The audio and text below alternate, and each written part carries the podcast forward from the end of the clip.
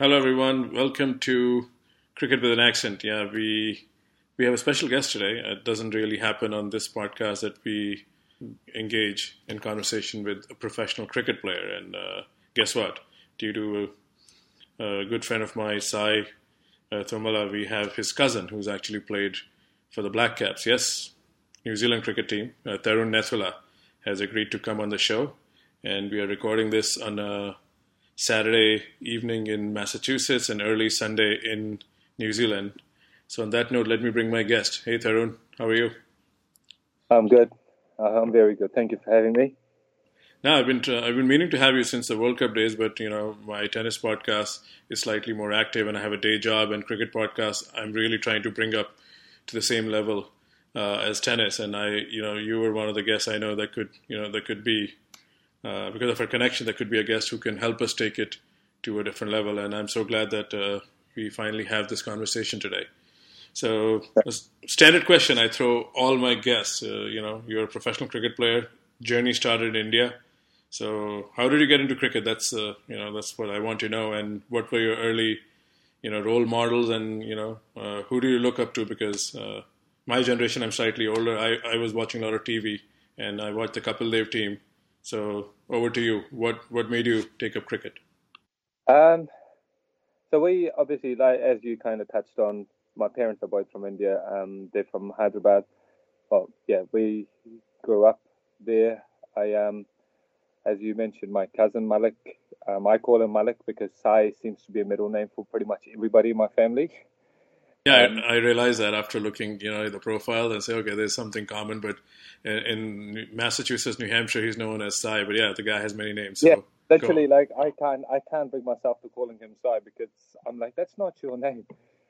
But uh, yeah, so we um we're born six months apart. Obviously, he is the um is my dad's sister's son, six months apart. So we were quite close from a young age, and together we actually fell in love with cricket at the same time, and which was roughly I, really want to say ninety two around that time. Now maybe yeah, 91, 92, um, before the ninety two World Cup, because I remember very well um, the two of us um, wagging the first game, um, wagging from school, pretty, um, I think pulling in a sickie, um, the first game of the World Cup where India played England. When we stayed home and watched it, it was obviously coloured clothing and all that. So yeah, yeah, that was the first World Cup with coloured clothing. The game was at yeah. the Perth WACA. I remember Dermot Reeve getting Azharuddin on a beauty. You know, he bowled a fast, uh, medium pace. I mean, he, he, and he got him out. That was one of the best balls Gooch mm. was the captain. So carry on. Yeah, a lot of nostalgia on my end too because. Yeah, because I, I still remember that. My recollection of that game was sitting there going, "Why is Ravi Shastri not scoring or making an effort to go try and chase this game?" I think he's faced about 110 odd balls to get 56 or 57, something along those lines, and it just yeah, it was very dour game of cricket, but the the color and the fanfare and all that really added to what was already brewing for me and Malik as um, our young kids. We from there on we he'd spend a lot of time with us because um, both our grandparents lived with us, which meant we saw each other a lot. We used to play what we called eleven times, so we'd pretty much open the gates up of our house and put a stone on one side. I don't know, like a plastic board or something as stumps on the other side, and we'd have a toss and we'd basically pick teams, pick a country, and you get to bat 11 times before the other guy gets to bat. And we did that religiously from the time that he'd arrived till the time he'd have to go back to his house. And that's how my cricketing journey started. And so you, uh, was it always leg spin or did you want to be bat, did you want to bat like Lakshman or Tendulkar or Azhar or, or was it always bowling? Um, I tried, I tried a few things. It was always leg spin. And the, well, if you went to a cricket camp in India, you would know you don't have much of a choice. It's almost quite a military style based system. First thing they teach you is fitness, discipline, um, and doing as you're told. Um, and we probably got the bat first, like how to, how to hold a bat was primarily it. And then about 30 of us would line up with about three balls in between 30 of us, and you get one ball each, and you go to the back of the line, back of the line. And the first time I got the bowl, I remember really well. Um, I just bowled with a certain action, and it just spun. And the coach said, "Oh, did you do that on purpose?" I said, "No, nah, I just bowled." He said, "Oh, I'll do it again." So I basically got the ball two balls in a in a row, and they said, "Oh, you should try bowling leg spin." But the beauty of playing with Malik and playing at home was because we chose teams, right? We chose teams, and the rules we had, we had our own extravagant rules. So we'd say if you choose to bowl as Javagal Srinath, you have to try and replicate his action. You have to bowl the way he bowls. If you're now, if you then after two overs you bring on another spinner, and it happens to be Kumble, then you have to bowl with that action. So we um, implicitly taught ourselves a variety of skill sets without actually somebody coaching us that. Whatever we saw or believed was happening, we tried to replicate it. So we kind of picked up little tools without really being coached. Mm, it's interesting you say that. I guess it's in our DNA. I'm, you know, maybe a few thousand miles away in Delhi. I'm, I'm your senior. We were doing the same thing. We had our own ATP tour within school, and everybody's trying to mimic the Becker, Ivanisevic serve. And even in cricket, bunch of us in that era were trying to bowl like Craig McDermott. I mean, I don't even know if we were even successfully looking 10% of what his action was. But it's so funny, like you say these things. We were trying exactly the same thing, you know. Yeah. And you know, Mer- even Merv Hughes. Some of the guys would try a comical run up, but McDermott was such a super hit. Of course, he was tormenting us. Uh, at the same time, you and Malik. Uh, I mean, it's weird to me to call him Malik, but you and Sai were watching, uh, getting into the game. We, we were watching India, you know, absolutely getting hammered in that series. Five tests, we lost 4-0. Then in the world, uh, it used to be World Series of cricket with three. I mean, triangle triangular tournament. India lost to Australia in the finals, and then the same. Was that the '87 one? Was that? Was that '87 or '78? No, this is a '92. Lead preceding oh, 92. preceding the World Cup. Uh, oh yeah. You know, Azhar and his boys, you know, uh, were beaten pretty soundly when Tendulkar scored that magnificent hundred in, in Perth. Uh, but yeah, it was. There's not much to write home about. You know, losing those matches 4-0 and then getting killed, even in the color format. So again, yeah. uh, we, will save this conversation. I'll try to not get carried away. We'll save this for another episode when you know we have a fan zone. But today, uh, so yeah, so you were starting. You said you got into leg spin kind of uh, because the coach told you you you know you can definitely spin the ball. So yeah, but I I wanted to feel the ball, I, so I tried to. I really wanted to be involved in the game, so I tried keeping, and then I soon realized, um, oh, there's only one keeper per team, so that's going to be very hard to make.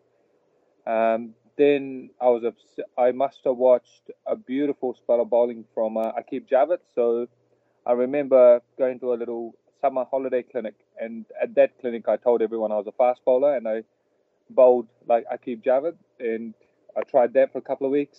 Again, wasn't for me. So I then kind of stuck to kind of went, oh, look, I started enjoying leg more and more. So I went back to leg. And that's where it started from. And then obviously so, I um, convinced my father so, to send me to a cricket camp. So was it a serious camp that, you know, or this is something, you know, your dad was supporting you, okay, just try it out, or you were, again, you were still 12, but uh, how serious were you, I mean, at that point? I was like every cricketer, I mean every kid, you know, I thought I believed I could play for India at the time. You know, I just obviously innocence and not knowing how what the world is like. Like, oh yeah, you know, I want to play for India. And I remember um, me again, me and Malik sitting at the back of the dining room watching a game, and we're constantly talking. And one of my older cousins, who also now lives in Massachusetts, as it happens, turned around and said, oh, I don't know if you two idiots will become a cricket player, but you sure as hell will make a really good commentator because you can't stop talking. but um, yeah, so we we definitely were obsessed. I was obsessed with the game a lot more, um, and um, so I, my dad my dad was very supportive, reluctantly because my mum wasn't at all, she, and her response was, "That's eleven in a billion. You're probably never going to make it, so don't bother." Um, but my dad, I think he kind of allowed me to kind of, um, give it a go, and obviously life or this opportunity or the dream of playing international cricket becomes a lot more realistic when you're suddenly competing with 5 million as opposed to 1.5 billion. So we moved to New Zealand as through my parents' decision, and we came out here in '96, mid uh, yeah, halfway through '96, and then yeah, that just. So was there any cul- culture shock? I mean, or in a good way too, when you came from India and you still wanted to take cricket? I mean, uh, how was the the developmental stages of cricket different than say going back to your days in Hyderabad? Oh, very different, very very different. I'm um, first thing, literally, the we we turned up. We rocked up with no real preparation. We had no family here. All our family lives in the states. Um, we have no reason or business to be living out here. My parents' work took them to Europe and Middle East. Never needed to be at this side of the world. Um, so when we came here, we knew very little. We it was kind of throwing, you know, literally jumping in and seeing what happens. Um, my only, as soon as we landed here, I said, "Oh, look, it's September. Can we find out when cricket starts?" And we found a local cricket club, and straight away, I again pleaded with my dad to kind of put me into cricket club. I was very fortunate. The deputy principal at the school I was at was a mad cricket fan. So when my parents inquired about cricket, he kind of took me under his wing and um, put me into teams and helped us out a little bit. We never owned a car or anything here, so transport was a struggle. So was and, your was your cricket identity established as a leg spinner, was or was that still up in debate? You could be a bowler, or I mean, fast bowler or a batsman, or was that all settled when you came to New Zealand? It was, uh, it was just I became uh, that Indian kid who plays really good cricket, hmm. and that school. I became oh if somebody had to go, oh, who are you talking about? It was uh, the cricket guy, the cricket kid. And there was, yeah, I just happened to um, be half decent at both. Like spin, I was my, probably much better at spin than I was at batting at that time. So where does cricket, cricket rank in terms of popularity in New Zealand? I know rugby is huge, but since your time to now, has cricket stayed constant as a second or third most popular sport, or has it ascended in popularity? Obviously, rugby is our national sport, but cricket, as far as I remember, is always the number one summer sport of the country. Okay, so let's go back to your developmental days again. Uh, carry on. I'm just throwing in, you know, questions here. But so, what was the next step? You know, you found a cricket school, and uh, when did it started making sense? And when did you? I, I know you were serious. You wanted to play for India. So how was it? Was it a different mindset? You know, grew up idolizing Indian players, and now you're in New Zealand and you want to play for New Zealand. Is is that?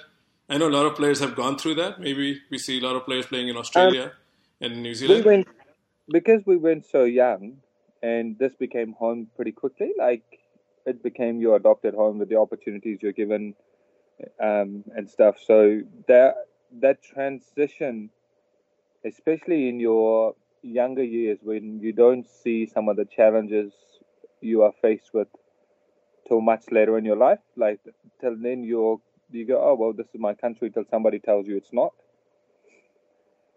or you know, you think you are, you know, uh, how would you put it? Like you know, in a correct way.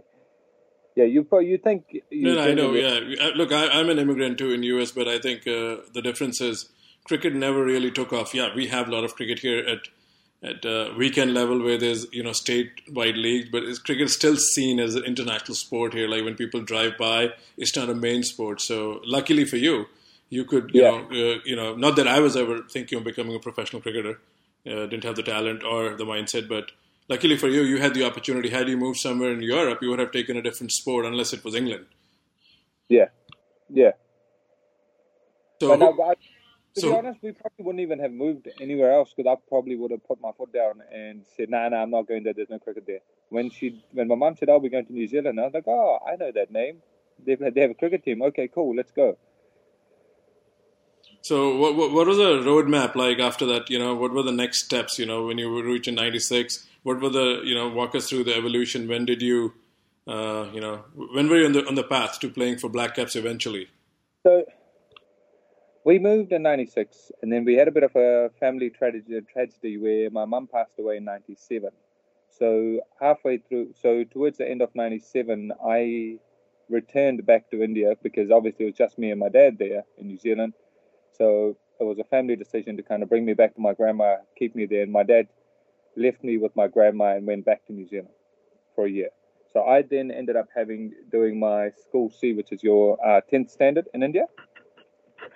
I did my 10th in India, and as soon as that year finished, I said, right, I'm ready to come back.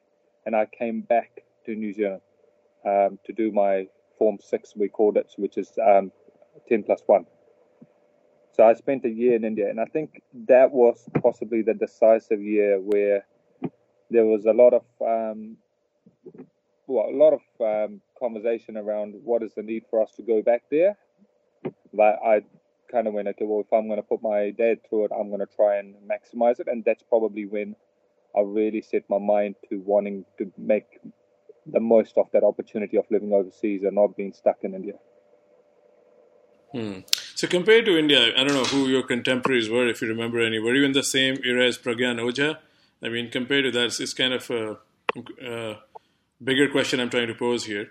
Compared to, had you ended up, you know, playing cricket in so India? I played, I played Hyderabad under 13 before we moved, and then my team was um, the biggest name to this day is um, Ambati Rayudu. He was in my team. Okay, so yeah, there you go. He he, he played for India. So uh, the second part of the question is: you think uh, growing up in New Zealand and was there like the urgency or the competitiveness? Again, you said you know you're competing with more than a billion people, and here you only were one of like five or six million. So did you feel that urgency, or or is that part of the laid back attitude that we see in New Zealand? You know, uh, so uh, elaborate more on that. You know, for a young cricketer's path. Yeah, so I had a I got an interesting conversation last week with somebody on, on this theme. Who this gentleman is actually quite high up in one of the state associations in India, and he was visiting here during the Indian tour to New Zealand. And a lot of people think, oh, New Zealand, it's easy to make the team. There's hardly anyone that plays cricket there. Uh, it's easy, you know, they're not very technically correct, or what, you know, whatever um, uh, failings they they like to kind of look at. But my big question I pose to most people is New Zealand is actually very, very hard to make it because you have to be very intrinsically motivated to make it. Because unlike India, we don't have cricket um, training opportunities from 7 a.m. to 10 a.m. And then, you know, your um, families don't own businesses or are very well set up that you can come home and just lay around the house, go back out again, start training at 3 p.m. till 6 p.m there's a numerous amount of coaches that will just constantly throw balls at you. It's constantly raining. So you really have to, as an individual, a person really has to kind of find ways to train, stay on top of the game. Majority of the time, you're training indoors, which is not necessarily the best thing for your training habits in terms of quality production. Um, to hire a net, it costs money most people here have a nine to five job and then they have to find training time beyond the nine to five job till they crack it to the professional level. So a lot you really have to be diligent in your formative years to actually give yourself half a chance. No, I mean uh, I, I, didn't mean the the question to come out in that way because a friend of mine, uh, who yeah. even Malik knows, we were we used to talk about you know just like a lot of cricket, and he once said uh, New Zealand's population is less than that of Massachusetts, and look at the world class outfit they produce. And that, yeah. that kind of that, that thing stayed with me. And, and yeah. factually, Massachusetts has 1.8 million more people than New Zealand, and New Zealand just almost won the Cricket World Cup. And now with yeah. Boult and the Williamsons, I mean, they have a lot of lot of class players. So yeah, the question was more around the urgency, but you you you put it up, uh, put it put this very well. Like there's a different kind of mindset that's needed to play for the Black Caps. So yeah, to make it, I think if you do go back to that thing, New Zealand. I always say now, you know, I'm kind of past my playing days, and I'm I work in sports administration. I try and think from a high performance or from a coaching mindset, and I think the way New Zealand is amazing in cricket is there you, you remove the ego side of things and you go hey look yes you are much better than us or individually you're a fantastic cricketer etc but we don't actually have to be better than you. We just need to beat you on the day. Mm, that's very simplistic, uh, and you know. No, you are better than us one on one. Probably better than us man or you know, um, eleven on eleven. But we don't. We we get that. We agree with you. You know, we're not challenging you for that. We're just gonna take you as deep as we can and put you under pressure, and we just want to beat you on the day. Okay, hold on to that thought. That that's that's later in the show. I want to talk about the dress room and overall culture and off the field culture of you know the stardom or the so-called stardom in New Zealand. But let's talk about your Black Caps debut. So it finally happened in 2012 uh, or 2011. 2012, 2012. So how big was that? I mean, uh, I know you played professional cricket. Uh, that's equivalent of domestic or county cricket, but uh, you were shaping up for that day. So how, how big of a moment was that when that actually happened? Um, you got the call. I, things kind of happened pretty quickly. Like it, it's like a wedding day. It um, you kind of look forward to it. It comes and goes, and you don't even know what's just happened. Um, so it just all happened pretty quickly. It was um, it was against Zimbabwe. It was at Whangarei, which is a small. Uh, it's a town about three hours drive up from north of Auckland, which um, meant that um, my family and my dad's friends, etc., could actually travel up and watch. So my dad was there I think that was probably the only, maybe that was the second time he came to watch me play cricket. Um, and my girlfriend, who's now my wife, she actually caught a bus to come up and um, support me at the thing. So she actually took a bus um, to come up. Um, so it was really nice. We um, everybody that supported me through my um, journey was able to be present and to watch me play that game. I didn't. We won quite easily. I didn't really do a lot, but again, it was it happened really quickly, and the, you know before you could actually soak it up, you're kind of moving on to the next game and stuff. You got Amla out too. I was just checking the stats in one of the international that was, scalps. Yeah, that was the following one. So after Zimbabwe toured, um, I played a couple of games. The following game, I bowled, I bowled pretty well and um, got myself named into the South African series, and then played against um, South Africa as well. So yeah, and that was in Napier that was my home ground at um, McLean Park. Yeah. So, and, and then following that, you made the touring party for the New Zealand Test squad for a series to be played in India in 2012, and that's uh, you know, if I'm not mistaken, me and Malik again, uh, Sai were talking about it, and he said you have a chance of playing the test, and I believe one of the tests was in Hyderabad. Is it true? Yeah, there's the two test series, and I was named in it. Um, I um, it was in Hyderabad and then Bangalore. Um, yeah, it was it's quite cool. It was a bit of a homecoming in many ways. Were you um, do you do you look back at that as a missed opportunity or regret? I'm sure it would have been huge to play in front of the in, in your home city. You know the guys and friends and family, whoever was there you grew up with, and then represent your you know adopted you know country. So do you look back at that missed opportunity? Yeah, oh yeah. I think I look back at my whole international career and always like being a sports person. You kind of you're trained to think a certain way, and everything is going. Oh, what instead of playing the blame game, it's oh, hang on, where where could I have gone wrong? What could I have done better to give myself a better chance? And then you kind of chop it up further and further and go, okay, well, why did I do that? Why why what could I have done better if I redid it again? You know, so yes, absolutely, because um, my favorite cricketers were in it. Uh, you know, Dhoni was playing, not that he was my favorite, but Sehwag was still playing. Tendulkar was playing. Kohli was playing. Lakshman had just retired to make way for Kohli, I think. Yes, in 2012. He just retired. Dravid had uh, retired a couple months ago, I remember. Yeah. Um, but Tendulkar, Sehwag, Kohli, um, I I ended up running the drinks, and I, I want to say Kohli batted at three, and the game started. Obviously, Sehwag started started the way he starts, and they were, India was on plenty after not many overs, and then he got out for thirty or forty odd, something along those lines. And then I remember one of our I ran the drinks out, and somebody said, "Oh, now we can go back to playing Test cricket. Thank God."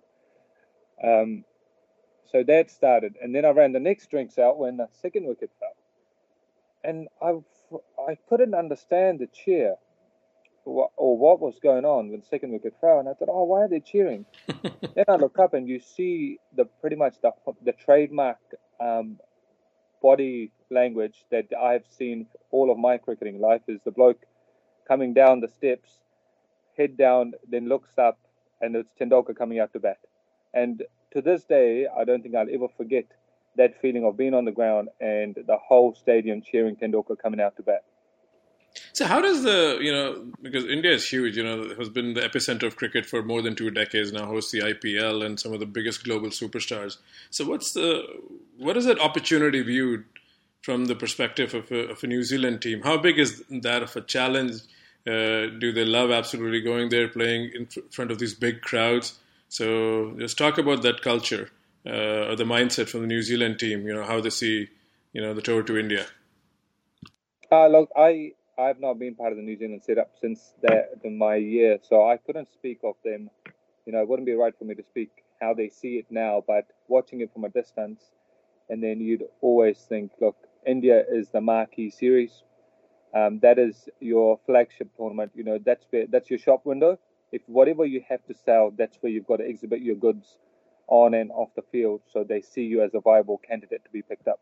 If you see yourself as a commodity, and that is your shop window, any series that's against India. Irrespective of white ball or red ball or both?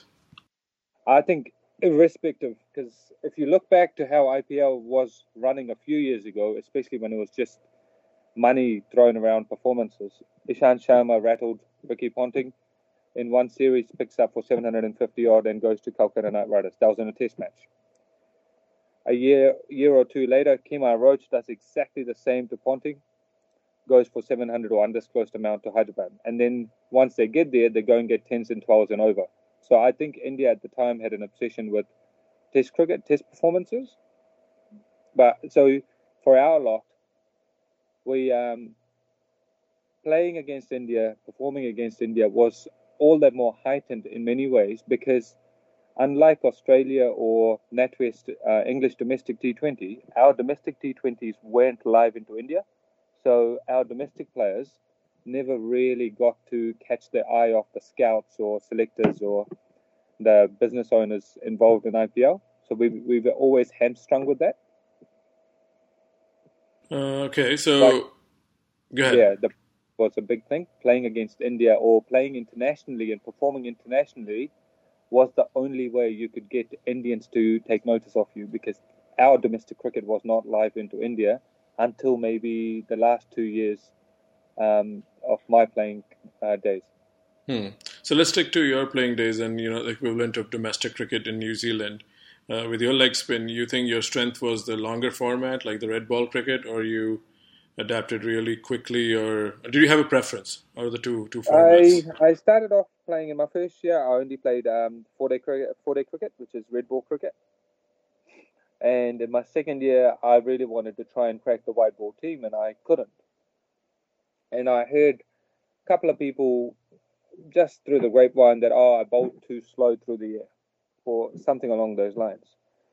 So I made a, I moved states, so I moved um, franchises, and I moved to another um, Central North Island um, team called Central Stags, where um, the player, the captain at the time was um, a black cap at the time uh, called uh, Jamie How, who I happened to have bowled really well to in the previous season. So when he, um, when I'd reached out to him, said, "Look, I'm looking for an opportunity," they gave me a contract straight away, and I went down with a focus of trying to break into the domestic one-day team. So I pretty much targeted white ball format. I wanted to play it and I've molded my entire playing style to suit bowling, especially to suit um, white ball cricket. In the end, my white ball statistics probably outshine my red ball ones by a long shot. Now, this is purely a fan's question, and it's probably a you know a narrative question that's just plagued cricket for the last decade and a half. Each decade thinks the previous decade was harder, at least you know from fans. You know, we've seen better cricket, but as a professional bowler, uh, do you and your and, and professionals in your community believe that uh, in the last decade or so, or even more, the trajectory of the game has totally favored the batsman? You know, this could be the case even in the days of Imran and Kapil, but now more than ever, with the bats getting heavy, outfields fast, Uh, and even a T20 game, it's all about sixes and you know big hits, you know big totals. Where does a bowler fit in? Of course, you know bowler has to take wickets or do damage control. But what what does a professional bowler's mindset, in your experience, feel? Has the game shortchanged the bowler in the last, you know, in last decade or so? Oh, I, I, I really thought the two new balls thing that came about a few years ago. I thought that was going to be um, to the detriment of spin bowlers because all that was giving was the batters two nicer balls to hit for a longer period of time. It took away slow balls and reverse swing back. I mean, to come back to your question, what it really did, in my opinion, is it highlights how adaptable humans are. Once you place the rule in place, you know, there's no fighting about it. You literally just work your way around it. It, you um, adapt and change to conform to what is required to get the job done and change your way of playing. That's where the greats, I think, you know, the the top end performers are really able to change the game, their game to suit the needs of that wicket or that style, and that separates the top players from the rest, in my opinion. And so, yeah, I, I, it got challenging, but it wasn't impossible. Um, your mindset had to change. You went from Attacking no longer meant wicket taking. Attacking probably became dot ball specialist. Attacking in some situations became, well, if I go for one in this situation, that's very attacking because it's going to put pressure on the batters later on down the track. So your mindset shifted, but it didn't really throw off um, the bowlers too much, especially spinners. If you've ever been to New Zealand, you'll see the size of our grounds and how tiny they are. So we are pushing, we are playing an uphill battle anyway, so it didn't really matter. Uh, fair enough. So let's weigh in on you know your neighboring country, Australia. Uh, from for the longest of time, and you know fans like myself think New Zealand Australia has a special rivalry. So you said India was a big show where you have to put out your goods, but how's uh, performing against Australia seen? Is it more like a national pride? Is it like the biggest rivalry for New Zealand? Talk about that from a Black Caps perspective. Um, I think yeah, obviously Australia, the you know the closeness of the countries and how close they work. It's like, and you get the feeling it's like they are the bigger brothers when it comes to decision making, etc. So you obviously always want to beat your big brother. So that rivalry is there, but you'll see more and more that the Black Caps they they're they're the lovable bunch for a reason. So they re- literally now they play it as if they are the big brothers we haven't won there a lot. So going there with our best, supposedly our best team ever, we had high hopes of playing against them, and obviously that didn't work in our favor last year in this um, three-match series. But you can't discount the um, the rivalry with New Zealand and England for obvious reasons. But um, uh, we've few years ago, we even had a referendum about changing our flag. You know, and we, we carried the Union Jack on our flag. So there's that rivalry with England. Then you've also got the rivalry with South Africa, which is probably born out of rugby. And the common theme is all these countries also rugby playing countries. So it almost kind of spills over. That's where the name Black Caps come from, right? Because for the longest time when I followed cricket, New Zealand team wasn't called the Black Caps. Yeah, so we have a, um, I suppose it's a cultural thing in New Zealand where every national team has a name. You know, your basketball team are the Tall Blacks, and you know our um, soccer team are called the All Whites because they're playing white clothing. Um, Silver Ferns, White Ferns, so it's it's a connection to the country as opposed to just being called the national team. Okay, so let's move on to your stay with the the national team. You were part of the test squad. You played five ODIs, and you were in the mix. You know, for a few more series, at least you know every cricketer is as probables, or you were competing for those spots. So, what's the dress uh, change room culture with these guys like Ross Taylor? Williamson was pretty young, I think, when you made your debut. He was in the team. So talk about these guys. I mean, you know, they're seen as these real nice guys, world class athletes. You know, nice guys do not do not finish last. You know, all those things apply to them. Almost won the World Cup. Talk about some of these guys and the, the overall culture that exists uh, in that dress room? I know you were part of the dress room like seven years ago, but talk about you know what your memories are here. Um, look, they're all amazing people. They're all really, really nice, down to earth human beings first and foremost, and they just happen to be very good cricketers. And I think that's probably will sum up my experience in the setup. Then the um, Brendon McCullum, you know, things that I learned in the little time that I got to spend rubbing shoulders with him will remain with me forever. Uh, Ross Taylor, same thing. He's, all these guys are fantastic human beings, just genuine, down to earth people first and foremost, and then they put on their, you know, the black cap clothing and they become transformed themselves into cricket players. They, what you see with them on the cricket field is exactly how they are on the off the field as well. Any any story you want to share that's inspirational or funny or something small form of humility because that's what these podcasts are. Uh, if you can, uh, for, for, any player, I mean, because that's what the audience you know tunes in and you know the stuff we don't read about or hear about.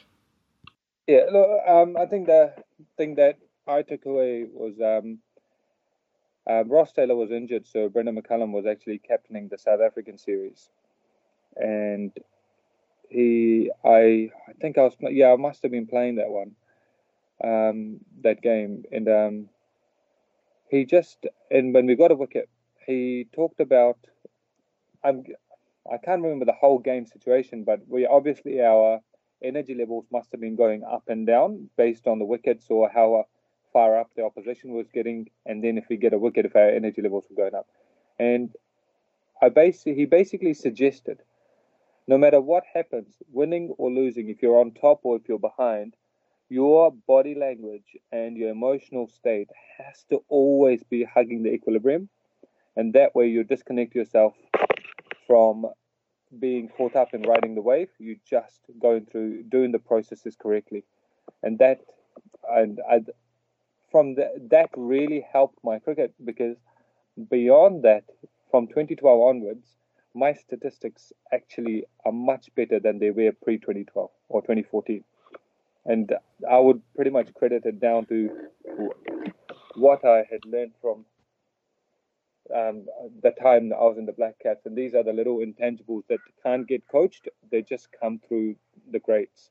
And yeah, it's, be- it's very interesting because what you said, and it just shows to me, and I'm sure anyone who's going to listen, that you know someone like you who's given all his life to hone a craft, and then you know your day comes, you play for you know your desired national team, and then you know small detail like that you know can can not alter but can you know add to your to your demeanor as a cricketer and you know your your character and that's uh, and that's wonderful. Uh, even your cousin again we talk a lot about this and he said he's hung out i think he attended your wedding he hung out with some of your black cap mates and he said you know most of these guys were international cricketers but you know they were so down to earth. There was no air of stardom and uh, uh, he even said there's a funny story like you know uh, you guys went and one of to to an establishment where IDs were needed, and one of the guys didn't have his IDs, and he said, "Saqib, imagine if an Indian guy, Indian cricketer, is not allowed to enter an establishment because the first thing he's going to say, "Don't you know who I am?" And he said that was the most refreshing thing that nothing like that happened, and nobody's trying to pull their weight to get it. Yeah, no, yeah, actually, I totally forgot about that. We were going to the casino. yeah and uh, somebody didn't have it. Yeah, and this person is now a current international. He didn't have his ID, and we basically got told to turn around and go back. Yeah, um, it, it I, I, I, I, couldn't imagine that happening. At, at, you know at any of the pub in India. I mean, no names, but I mean we both are Indians, you know, from our nationality. But yeah, uh, this is I think so amazing about the New Zealand guys, and I think even Eoin Morgan said like the hardest thing was after the tied World Cup final that England won that uh, Kane Williamson was having a beer with him. He said, I didn't even know we were buddies. I didn't know how to react because I got the biggest win of my life, and this guy just lost, the, had the biggest heartbreak of his life, and here we are after a game having a beer. So I guess it kind of uh, proves your point that what uh, you learned from Taylor and those guys that, you know, win or lose, keep your composure on and off the field. Yeah. Many of those guys that Malik met, um, um, back in 2012 actually have gone on to become some very high-end cricket players now playing for the national team and traveling the world and doing their thing. And what doesn't change is I recently went to a. Um, they don't change. They have not changed. Um, I recently went to um, a wedding. My wife and I we went to a wedding of a um, current um, player, and they were all there. So seven years on, I obviously I run into some of the players when I play against them, but not necessarily on a social setting when they play for other teams. But when I saw them, nothing changes. Their personalities haven't changed. You know, they there's a few more zeros next to their bank balance, but the people that they are and the silliness that they the way they behave, and the the exactly the people they used to be as kids prior to making all the money, they are still the same people.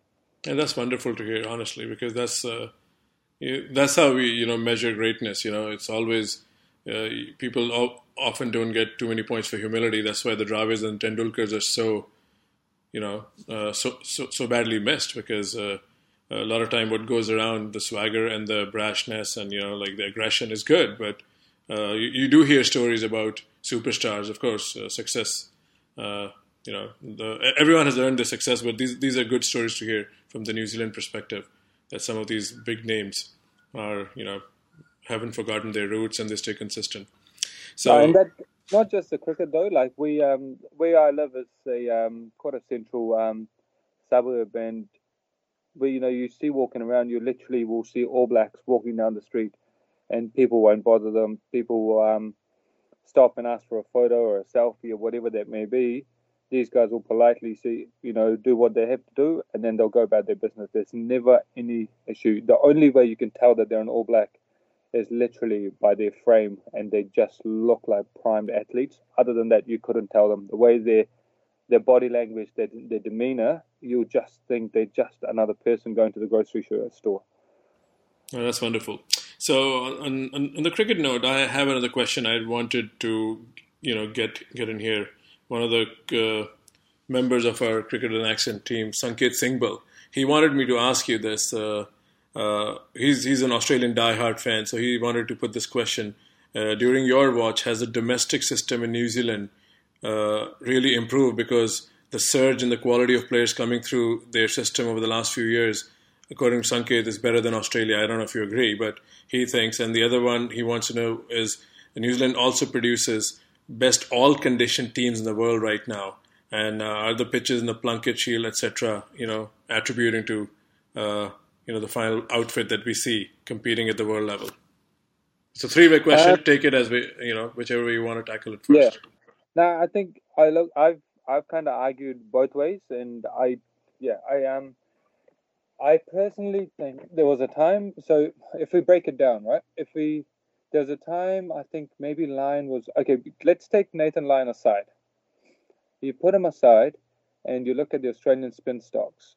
We could possibly say we have a better spin stock than them, with Ish Sodhi and people will argue about Mitchell Santner's one bad series. Mitchell Santner, world class. He is quality white ball cricketer. Ish Sodhi, his numbers speak for himself.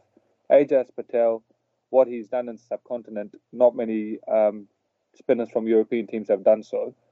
Um, then, you know, so our spin stocks are awesome.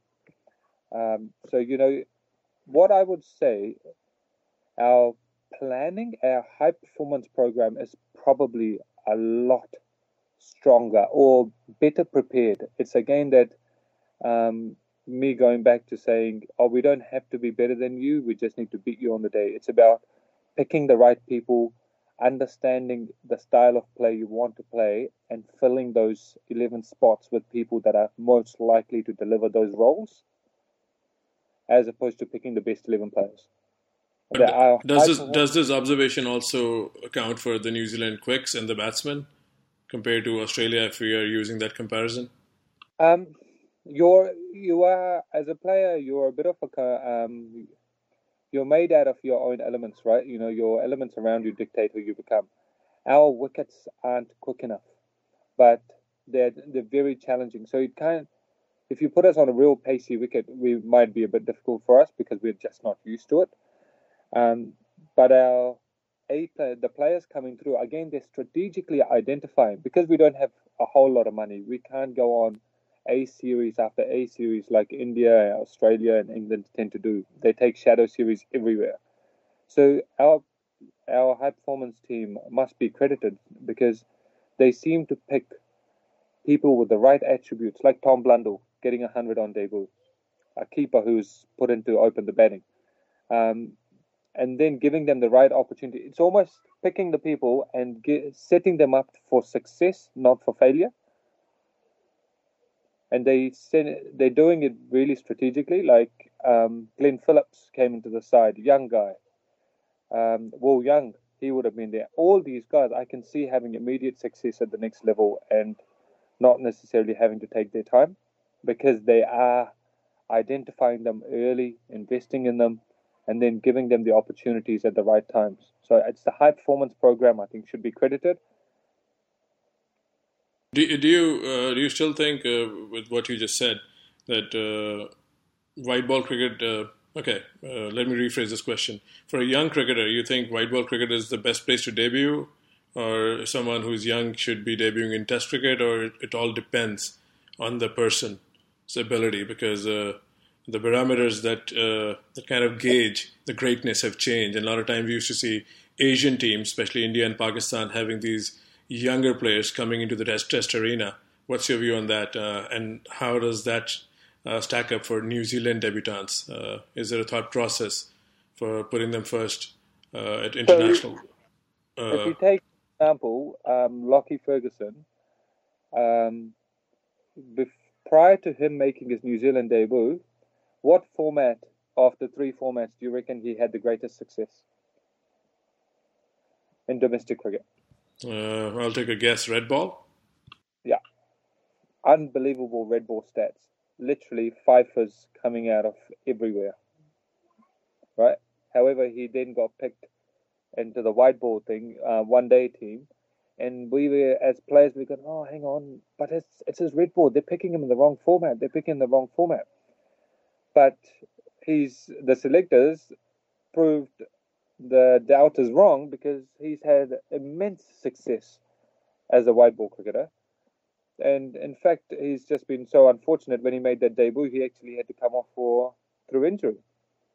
So, no, so they obviously saw something very early on. So, um, what I'm trying saying is again, it comes down to the individual and the selectors. We've got to kind of go, hang on, they they're in that job for a reason, the high performance team, and they, we have to kind of back it as a country, and I think we do tend to do that really well.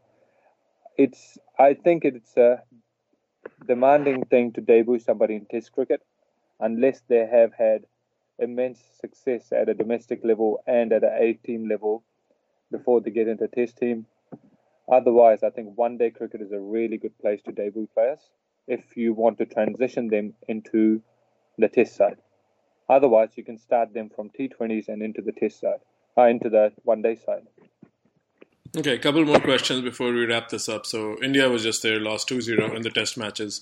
I'm, you know, uh, old school. Uh, I enjoy all forms of cricket, but test cricket is my favorite. So, uh, when New Zealand and England were playing, you know, around the, uh, I guess they were playing around the Boxing Day time, and uh, me and a bunch of my friends were talking that India's coming. It's going to be a big series. India has been dominant at home, so they go to New Zealand, never won there. So one of my friends, again, Sanket, said, no, but uh, when India comes, you won't get the same pitches they are feeding England. Uh, so and that's what happened. You know, when India visited, we got like green tops and the ball was swinging and it was fun to watch. I wish India could have put on a better fight, but it was fun to watch them tested. And uh, yeah, for a change, Kohli had a bad series. That that could have been the difference. But so so talk about that from that uh, perspective right now, using that two series as example. Everywhere in the world, uh, the home team, you know, toss has become so important, and then you add in the conditions, and the conditions are also tailored uh, for each opponent. You know, India gets their way when teams are visiting India. England has, you know, uh, grass. South Africa has bounce. So how is yeah. how does that leave time for a professional test team to prepare prepare for these conditions? Because everywhere you see, test matches get there are no draws anymore. Teams don't know how to draw test matches. Nah, yeah, because then you question um, how the impact of T20 cricket And are they not patient enough? Are they drawn into playing too many shots too quickly? Um, you know, so you wonder why there aren't so many draws anymore, and the desire to want to give it's an entertainment package, right? So they want to give people results. Nobody wants to watch five days and then have a draw. So are they playing on more and more lively wickets because they want to avoid playing playing out draws? So there's a raft of things. But if you go back to this series against um, the comparative between the English and the Indian series, again, I go back to the same thing. It's about preparation and it's about strategically placing teams in different um, venues and on different blocks we have different types of soil. Different soils behave differently. So there's so many elements and you strategically concoct a way to win against the tougher teams. It's just better preparation. And in fact i look at the india tried its best to try and prepare for the series. They came on a shadow tour with the india a team they brought many of their test batsmen as well on their tour. Right? So they played at venues where there was hardly any seam movement. And the guys like Mayank Agarwal and Prithvi Shaw and all of them picked up a lot of runs, which saw them get picked into the national team. And suddenly they're playing on wickets that are completely opposite to what they just played the A series on and they're playing the exact same way that allowed them success. So you're standing there going, oh, cool, I'm going to play this way because I've just had success in New Zealand six weeks ago doing certain things. But the wickets you're now playing on at a national level completely different. And the standard of bowling has just been cranked up by however many notches as well. So it was a systematic way of inflating the ego and then putting them at the main stage and then diffusing it because having you had India had what three batsmen with less than ten Test matches under their belt playing. Yeah, that's correct. Shaw, Paul, Pant. Yep.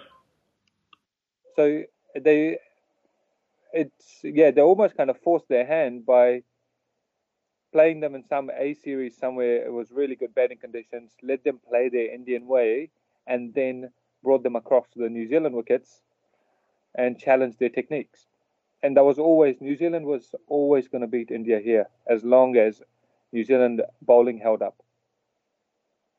All right. So we covered quite a lot. Before I let you go, let's uh, talk about who has been your cricketing biggest influence. I mean, who's your favorite cricketer? I know that's a total fan question, but I wanted to take this opportunity to to unpack that as well. Um, a, a variety of people have kind of, um, you know, I've I've tried to emulate. Um, but I think the carefree, my probably my favorite batsman will always have to be um, of the modern era anyway. Would have to be Sehwag. And um, my favorite bowler, believe it or not, would have to be Amit Mishra. I've basically tried to model my style of bowling around him, having met him in 2008 on an emerging players series. And from then on, I've literally tried to be in my mind, I tried to replicate how he bowled, and I used to watch a lot of his videos on IPL and how he, used to set people up, and I'd try and kind of play out those scenarios at my domestic level in my mind. So yeah, Sehwag and Amit Mishra probably my favorite cricketers. All right, thanks for coming on the show. I really enjoyed this. I'm going to listen to this again while I edit, and uh, there's a lot of fine points uh, that you that you disclose for for the listeners here and uh, hopefully you enjoyed it too. I tried my best to do some questions to keep you engaged, and then uh, uh, we should uh, plan to do the fan episode with uh, your cousin, and you know maybe I'll bring another friend, and then we can compare growing up in India in the 80s and 90s, you know, and idolizing cricket players. Sure. No, my pleasure. Thank you very much for having me. Um, it's been enjoyable. I always like talking cricket. So again, thank you for giving me the opportunity.